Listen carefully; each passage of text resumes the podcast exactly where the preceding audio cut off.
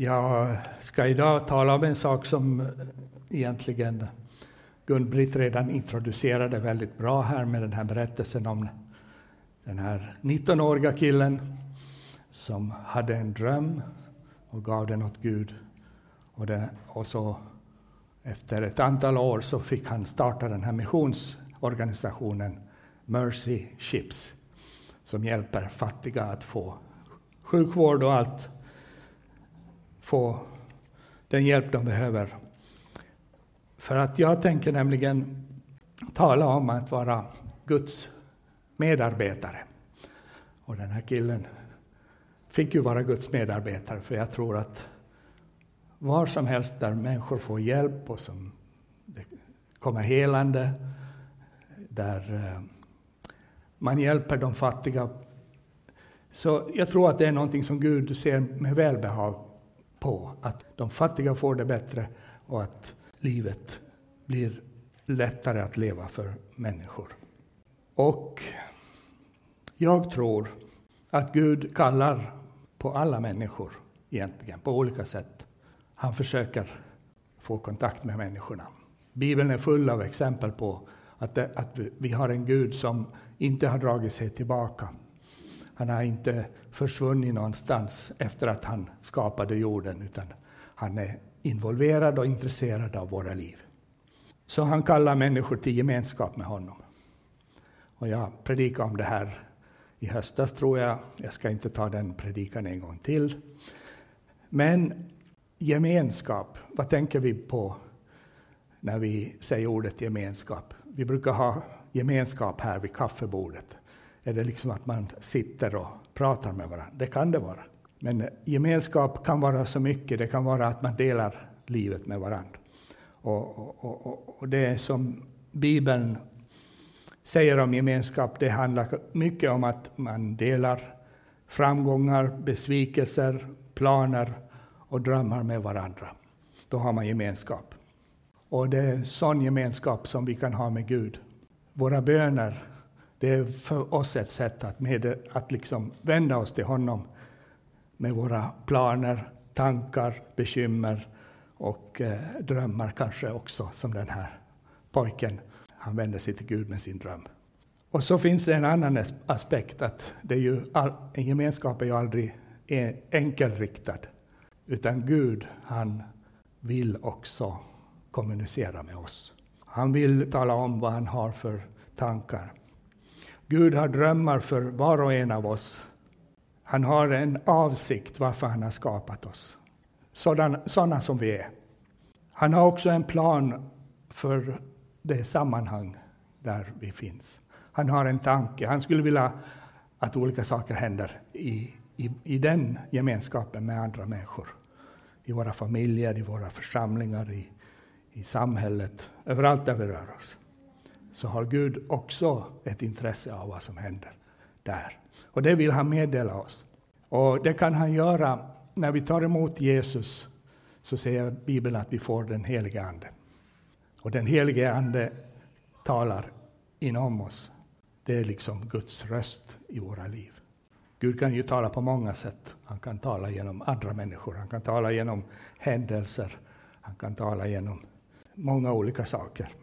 Men det han också säger då, det är ju att han vill ha oss involverade i hans planer. Han vill att vi ska vara hans medarbetare. Guds medarbetare. Och det här är inte någonting som jag så här löst har ryckt från sitt sammanhang, utan visserligen så kommer det här, min tanke började med ett ord som Paulus har skrivit, att vi är, vi är Guds medarbetare och så vidare. Det, vi kommer att läsa det senare, men att jag, jag blev liksom och fundera på det där, Guds medarbetare. Men det är ju så här att redan från, från början, när Gud skapade människan, så ville han ha människan som sin medarbetare. Jesus han sa ju att eh, skörden är stor men arbetarna är få. Och eh, han sa också att vi skulle be skördens herre att han sänder ut arbetare till sin skörd. Alltså, Gud som är skördens herre, han, han, han, han går inte själv bara ut, utan han har bestämt att han ska använda människor på olika sätt. Och här kommer det där ordet nu också i Första Korinthierbrevet 3 och 8-9 som egentligen har gett rubriken Den som planterar och den som vattnar är ett och var och en ska få sin lön efter sitt arbete. Ty vi är Guds medarbetare och ni är en Guds åker, en Guds byggnad. Alltså det här var Paulus som talade till församlingen. Hans uppgift var att vara Guds medarbetare i församlingen och ge dem den hjälp de behövde. De var Guds åker, det var liksom där var hans arbetsplats var. Och nu går vi till början av Bibeln. Genast i första Moseboken så ser vi att Gud han eh, ville ha med människorna på olika sätt i, i det han gjorde. Han hade skapat världen, men den skulle ju också på något vis drivas på något vis. Eller, eh, liksom, han lämnade inte världen i sticket när han skapade den, utan han satte dit en, en människa. Sen, senare blev de ju fler och fler. Och det står så här i Första Mosebok 2 och 15 att Herren Gud tog mannen och satte honom i Edens lustgård för att odla och bevara den. Alltså det fanns någonting som behövde odlas och bevaras. Vi tänker ibland att ja, Edens lustgård, liksom, jo, där i början då behövde de inte göra någonting. De gick och plockade ett äpple där och ett päron där. De skakade på palmen så kom det ner en kokosnöt och så levde de på det. Men eh, varför skulle Gud ha skapat oss på det sättet som vi är om, om det var så vi skulle leva? Alltså vi har ju lust att göra saker. Vi vill ju tänka ut saker. Och det kanske ligger i det där när det står att Gud skapade människan till sin avbild. Det är någonting av Guds sätt att resonera som finns också i människan. Jag vill göra det här. Det är bland det roligaste jag vet när jag har har gjort någonting och det är färdigt och jag kan titta på det här har jag gjort. Jag snickrade ett bord här i, i oktober, november som jag höll på under hela tiden och satte ut bilder på Facebook och vet du, sådär som man ibland gör.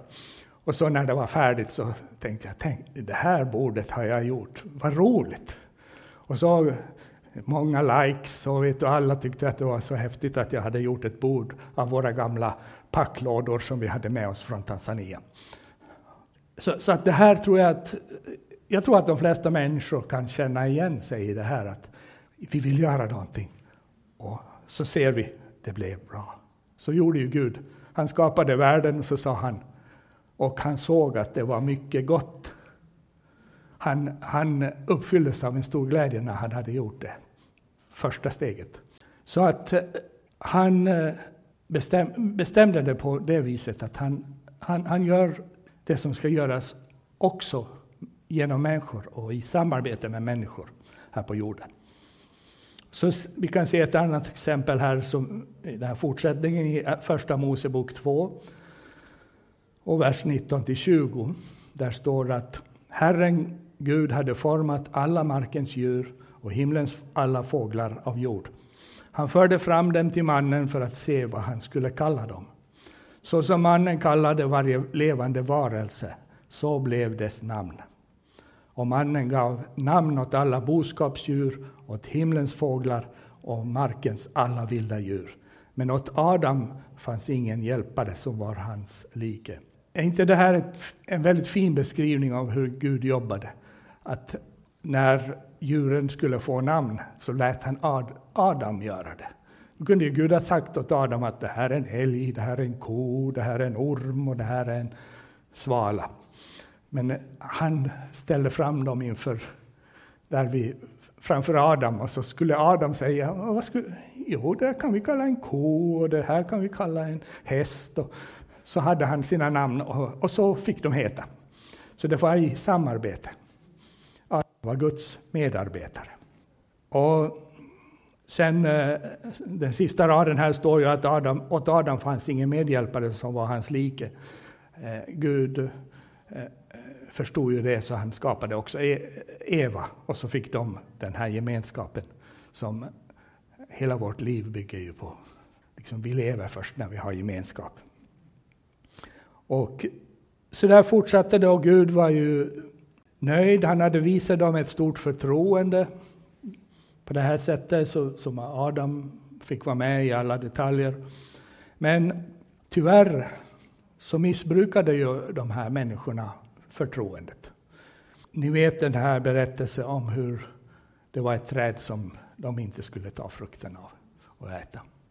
Och de hade inte behövt göra det för att det fanns ett överflöd. Deras arbete bar säkert mycket frukt. Men de, eh, de gjorde nu det i alla fall. Och eh, de började köra liksom sin egen agenda och inte Guds. Just de, de på något vis gick på sidan om samarbetet med Gud. Och så börjar ju skapelsens utförsbacke som vi ser. Idag så börjar resurserna vara slut i världen och mycket av det här ursprungliga är förstört. Och ondskan firar sina triumfer. Och, och det liksom börjar när människorna övergav det här att vara medarbetare åt Gud. De var satta att bruka och vårda. Jag tror inte bara den här eh, lustgården, utan de var satta att odla och bevara hela världen. Och för han sa ju också att föröka er och uppfyll hela jorden. Och de skulle ta hand om den här planeten. Men så har det ju inte fungerat. Men Gud, han har ju inte gett upp sin plan. Han har, om vi läser Bibeln så ser vi att han har för avsikt att återupprätta skapelsen. Det talas om en him ny himmel och en ny jord som ska komma. Eh, och eh, han vill också upprätta människorna. Alltså människan, det, det, blev någonting som saknades när de gick sin egen väg. Alla har syndat och saknar härligheten från Gud, står det på ett ställe. Och det här vill han upprätta. Och det fina är att vi behöver inte vänta till den nya himlen och den nya jorden för att den här upprättelsen ska kunna hända. Utan den sker i var och en som tar emot Jesus. Därför att så här står det i Andra Korinthierbrevet 5 och 17. Om någon är i Kristus är han alltså en ny skapelse. Det gamla är förbi, något nytt har kommit. Alltså det, det är någonting som är nytt och annorlunda i den som har tagit emot Jesus. Och man kan se det att det här som skapelsen väntar på, det har redan börjat hända i oss som tror på Jesus. Och då, så när vi blir upprättade på det här sättet, så då börjar också den här arbetsgemenskapen med Gud upprättas. Saulus, som senare blev, kallades Paulus och blev apostel, han är ett mycket starkt exempel på det här hur, hur liksom arbetsgemenskapen kan upprättas när någon kommer till tro. Gud hade en tanke med honom redan när han blev till, men den började förverkligas när Saulus kom till tro. Vi läser i Galaterbrevet 1 och 15 till 16 så skriver Paulus om det här. Men han som utvalde mig redan i moderlivet och kallade mig genom sin nåd beslöt att uppenbara sin son i mig för att jag skulle predika evangelium om honom bland hedningarna. Så att, att han uppenbarade sin son i, i Paulus, det var ju eh, när han tog emot, alltså Paulus omvände sig och tog emot Kristus som Jesus som frälsare. Och då fick han det här, i den stunden faktiskt, så fick han det här uppdraget att predika evangelium om honom bland hedningarna. Och Paulus medvetenhet om att han var kallad och utvald av Gud gjorde att han med stor tillförsikt kunde säga att han är Guds medarbetare. Vi läste redan det här ordet där i början, men att vi tar det igen. Den, I första Korinthierbrevet 3 och 8-9. Den som planterar och den som vattnar är ett, och var och en ska få sin lön efter sitt arbete. Ty vi är Guds medarbetare och ni är en Guds åker, en Guds byggnad. Han, det fanns inget tvivel för honom. Jesus hade kallat honom, han hade fått ett uppdrag och han hade satt igång med uppdraget. Då var han Guds medarbetare. Och Jesus han hade ju visionen om många medarbetare. Han sa att skörden är stor men arbetarna är få. Be därför skördens Herre att han sänder ut arbetare till sin skörd. Det har vi också läst en gång, men att det liksom visar hans syfte, hans plan. Och när vi ser här i församlingen att, det, att vi behöver arbetare. Ibland så sitter vi och funderar, vem ska göra det och vem ska göra det och vem ska göra det? Vi skulle vilja göra lite mera här i Sibbo och nå lite längre. Och alltid nu och då så upplever vi att här har vi ingen människa som vi liksom kan planera att ska göra. Då ska vi vända oss till Gud, skördens Herre. Då ska vi be. Och så har vi gjort många gånger. Och jag tycker att nästan, i alla fall nästan alltid så, ha, så har det fungerat. Vi har bett att nu behöver vi en människa som gör det här och det här. Och när vi liksom är tillräckligt konkreta så, mm, så ser vi också när vi får ett bönesvar. Det kommer någon som går in i arbetet och gör just den där saken som vi, vi andra inte hade möjlighet att klara av. Och så är det ju så här när vi ber den här bönen, Herre sänd ut arbetare till din skörd, då kan det vara vi som är bönesvaret plötsligt. Det händer alltid nu och då. Vi får liksom en nöd för en sak. Det här skulle behöva göras. Gud, sänd någon som gör det. Och då säger han ibland, kanske du skulle gå, du som känner för det här, du som redan har sett behovet. Så får vi gå in, och då, då, då får vi gå in i den uppgift som vi hade bett att någon skulle gå in i. Men i andra gånger så är det sånt som någon annan ska gå in i. Så att det kan variera. Och det här gäller inte bara liksom apostlar som Paulus och sådana här väldigt eh, på något vis eh, offentliga personer, utan jag tror att det här gäller i alla våra uppgifter. Gud kallar oss till många olika saker. Och han kallar vem han vill. Han eh, kallade på Petrus, Andreas, Jakob och Johannes. De var fiskare. Och så höll de på att fiska och så kom Jesus på stranden där när de rensade sina nät och så sa han följ mig. Och de gick. Det var fiskare, de var, inte, de var alltså inte över, överstepräster eller eh, de var inte några viktiga personer i samhället. De var nästan lite föraktade för det luktade lite, det där jobbet som de gjorde. Men Jesus han såg, de här har det, det som jag vill liksom, ta fasta på. Mose han gick omkring i öknen och var misslyckad. Han hade gjort bort sig så han fick fly och så hade han varit 40 år i öknen och, och, och jobbat med får. Då kommer Gud och säger till honom att du ska befria mitt folk från Egypten. Tänk dig det. Han, han, han måste ha trott att nu var loppet kört. Men så var det inte. Och den här Saulus som jag redan pratat om, han, han förföljde de kristna. Han var på väg att fängsla dem när Jesus liksom kom med, kan vi säga, buller och bång för att han föll till marken och det var ett starkt sken. Och jag tror att Paulus skulle inte ha reagerat på någonting annat om det inte hade varit just det här sättet. Gud vet hur han kallar oss. Det är många andra intressanta exempel i Bibeln på folk som har blivit kallade att bli Guds medarbetare. Jesaja, han var i templet i Jerusalem. Sackeus, kanske ni har hört om i söndagsskolan. Han satt uppe i trädet och skulle försöka se Jesus. Och då gick Jesus fram och, och gick hem till honom och idag ska jag gästa ditt hus. Och så fick han bli en av dem som följde Jesus. Och jag är säker på att han också blev en medarbetare. Han kanske hjälpte de fattiga med. Han sa redan från början att jag ska ge fyra gånger tillbaka åt alla som jag har lurat på pengar.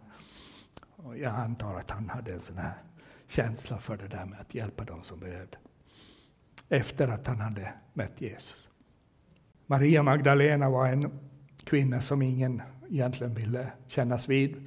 Hon, var, hade, hon hade demoner som plågade henne. Hon levde sitt liv under det inflytandet.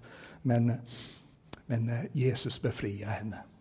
Alltså Jesus kan börja hur lågt som helst, i hur stora problem som helst, så kan han börja och så gör han medarbetare av de här människorna. Och det är inte så lätt alltid att tro att det faktiskt kan hända. Bibeln är full av exempel när, när Gud har sagt till någon att ja, gå och gör det och det. Hur ska jag? Moses, som jag redan sa där ute i öknen, han sa, vem är jag att jag skulle gå till farao och föra Israels barn ut ur Egypten? Och Gideon, som räddade, fick rädda Israel från fienden, han sa, O Herre, hur ska jag kunna rädda Israel? Min ett är den mest obetydliga i Manasse och jag är den yngste i min fars hus. Alltså han såg bara hur ynklig han var. Men, men Gud kom till honom och sa att du ska rädda hela ditt folk. Och så fick han göra det. Och alla de här profeterna, de här stora profeterna också, fick, var tvungna, de, de, de behövde höra det här från Gud. Jag är med dig. Alltså, den första tanken är att jag kan inte göra det här. Och alltid kommer den andra tanken från Herren. Nej, men jag är med dig. Och då kan du. Så har det varit på så många gånger i Bibeln. Och så har det varit i mitt liv också. Jag, eh, jag vet att han har sagt till mig saker som jag ska göra. Så, liksom jag, haha, det där klarar jag inte. Men då har jag på något vis ändå fått den här nöden för att det här behöver göras. Så har jag ändå gått den där vägen och så har jag upptäckt att Gud är ju med mig. Han, han, han hjälper mig. Gud är trofast som har kallat er till gemenskap med sin son Jesus Kristus, vår Herre, står det i Första Korinter 1 och 9. Gud är trofast som har kallat er till gemenskap med sin son Jesus Kristus, vår Herre. Han, ger, han liksom lämnar oss inte i sticket. Om han har sagt nu är det dags att göra det där och nu, det här ska du få göra. Eller ibland säger han du ska få göra det där och så går det en jättelång tid och så händer det ingenting. Sen 20 år senare så plötsligt händer det och så ser vi tillbaka. Ja, men det sa ju Gud där. Alltså, han lämnar oss inte. Han är trofast. Och Gud, han ser framåt. När vi vänder om till honom så ser han redan från början, oj, de här blir, det här ska bli en av mina vänner. Det här ska bli en av mina medarbetare. Det här vet jag precis hur vi ska göra. Så var det till exempel när Simon och Andreas blev kallade av Jesus. Ja, det var det där som jag redan hade där. Så här det hände när han gick, Jesus gick längs Galileiska sjön. Fick han se Simon och hans bror Andreas kasta ut nät i sjön, för de var fiskare. Jesus sa till dem, följ mig. Vad sa han mer än följ mig? Jo, han sa, så ska jag göra er till människofiskare. Genast lämnade de näten och följde honom. Markus 1 och 16 till och med 18. Alltså, vad de var kallade att göra, det var att följa honom. Och det Jesus skulle göra, han skulle göra dem till människofiskare. Det vill säga människor som samlade in de människor som kunde, som ville komma till Jesus och som de skulle predika och få människor till Jesus. Och de lämnade sitt gamla jobb och följde honom. Så vår kallelse den är i första hand att följa Jesus. För att det är hemskt lätt att få lite kramp när man tänker på att man ska vara Guds medarbetare. Jag tror att vi behöver förstå det att bli Guds medarbetare, det, det liksom eh, följer av att vi det är en, en följd av att vi tar emot Jesus, att vi börjar gå på hans väg. Eh, då kan allt det där hända. Men så är det ju så, ibland så gör vi våra försök och vi, vi, har ett, vi vill gärna följa Jesus och göra, bli hans medarbetare, men vi misslyckas ibland. Ibland så går det inte alls bra. Vi, vi, vi kanske gör något fel som vi kanske nog egentligen visste att det var fel, men ja, vi är människor och så, så klarar vi inte av det. Då finns det eh, väldigt stor tröst i Bibeln. För att det står att är vi trolösa förblir han trofast, för han kan inte förneka sig själv. Det står i Andra Timotebrevet 2.13. Och det, också i Bibeln så finns det många exempel på folk som misslyckades. Petrus han förnekade Jesus tre gånger, men han fick ändå vara med och bli en ledare för församlingen. Profeten Jona fick gå till Nineve Fast han först hade flytt, han skulle ge sig av till Tarsus, tror jag det var. Han höll på att drunkna i havet, men att Gud räddade honom genom den där fisken. Men han fick förtroendet på nytt och så fick han predika för dem i en Nineve och så omvände de sig alla. Han blev så överraskad så han blev lite arg för han tyckte att han hade ju sagt att de skulle gå under men de omvände sig och fick leva. Så Gud håller fast även om vi misslyckas. Nu tänkte jag ta några kännetecken som jag hittat kännetecken på, för de medarbetare som vi ser i Bibeln också. Jag, jag tänkte att det skulle vara intressant att se vad var det för människor som på något vis, vad, vad hände i samband med att de fick bli Guds medarbetare. Eh, det första kännetecknet som jag har hittat är att man har, man har en levande tro på vad Gud säger. Alla de här som fick uträtta någonting i, i Guds rike, de trodde på det som Gud sa. Och I Första Mosebok 15 och 6 så läser vi om den eh, stamfadern till Israels folk och Abraham, som sen fick heta Abraham. Och det står att och Abraham trodde på Herren och han räknade honom det till rättfärdighet. Alltså Gud räknade med just hans tro, att han litade på att det skulle hända det som Gud hade sagt till honom. Ett annat kännetecken för Guds medarbetare det är hängivenhet till Gud. Paulus som jag pratade om, eller Saulus som han hette, han var en ivrig person. Han förföljde församlingen med hela sin kraft. Men så blev han omvänd och då ivrade han för Herren och hans församling. Och Petrus, som jag redan sa, när han på nytt fick kallelsen, så frågade Jesus honom, älskar du mig? Och han frågade honom tre gånger. Alltså för en, en medarbetare till, till, till Gud så, så, så, är det viktigt det här med hängivenhet, att, att det är det man har gett sitt liv åt, att man har gett sitt liv åt Herren. Ett annat kännetecken, kännetecken är villighet. Eh, Jesaja skriver, Jesaja 6 och 8, och jag hörde Herren tala och han sade, vem ska jag sända och vem vill vara vår budbärare? Och jag sade, se, här är jag, sänd mig. Vilket fint exempel på villighet. Sen behöver vi vara formbara, för att vi är inte färdiga när vi kommer till Jesus. I Romarbrevet 9 och 20-21 så står det att men du människa, vem är du som går till rätta med Gud? Inte kan, kan väl det som formas säga till den som formar det, varför gjorde det, du mig sån? Har inte krukmakaren den rätten över leret att han av samma klump kan göra ett kärl för hedrande användning och ett annat för mindre hedrande? Alltså det behövs en sån här formbarhet att när, när vi går in i olika uppgifter så, så formas vi också så att vi kan utföra dem. Det kan vara saker vi behöver lämna bort som vi har blivit vana att göra eller vara.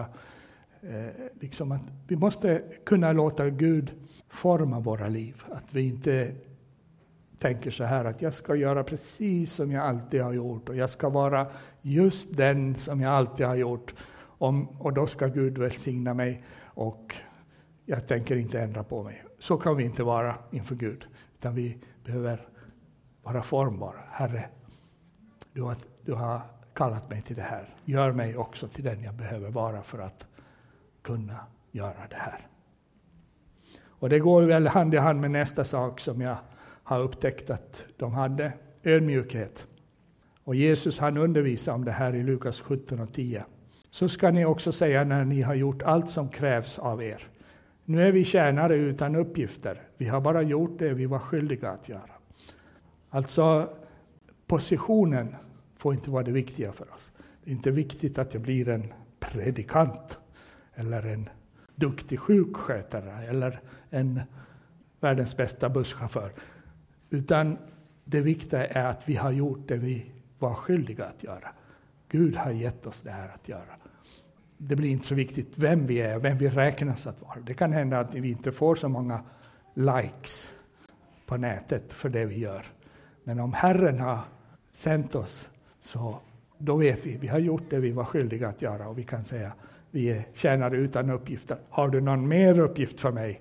Nu har jag gjort det här. Intressant bild egentligen. Och så först Petrus säger i första Petrus 5 och 6.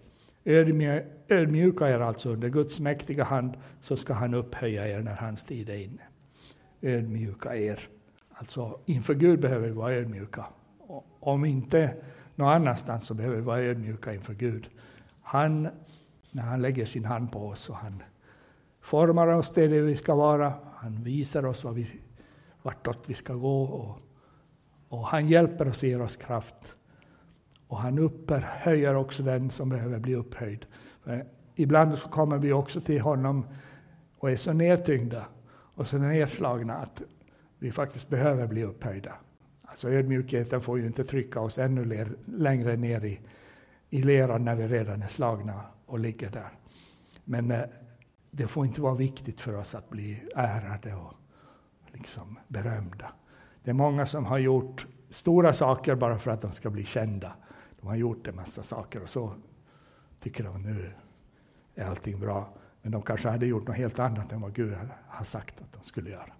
Så ödmjukhet, det är inte populärt att prata om, jag vet det, men att det är en ingrediens som de hade. de här som fick vara Guds medarbetare i Bibeln. Och sen ska vi veta det att vi är beroende av Gud. Vi kan inte göra det här själva. Vi, vi är medarbetare, inte liksom skördens herre, utan vi är medarbetare. Vi gör det tillsammans med Gud. Och, och det är han som gör det.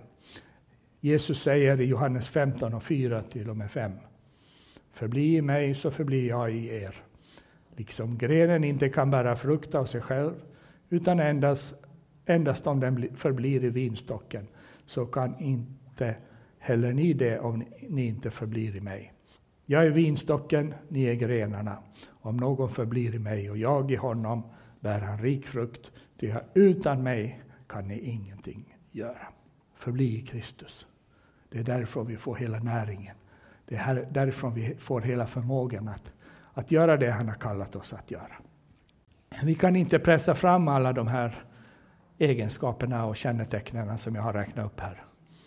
En levande tro på Gud, inte hängivenhet, inte villighet, formbarhet, ödmjukhet eller beroende av honom. Allt det här är någonting som växer fram när vi lever vårt liv i gemenskap med Gud.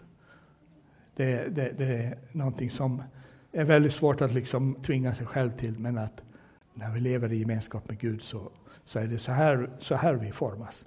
För det står att Gud är den som verkar både vilja och gärning i oss. Så står det i Filipperbrevet.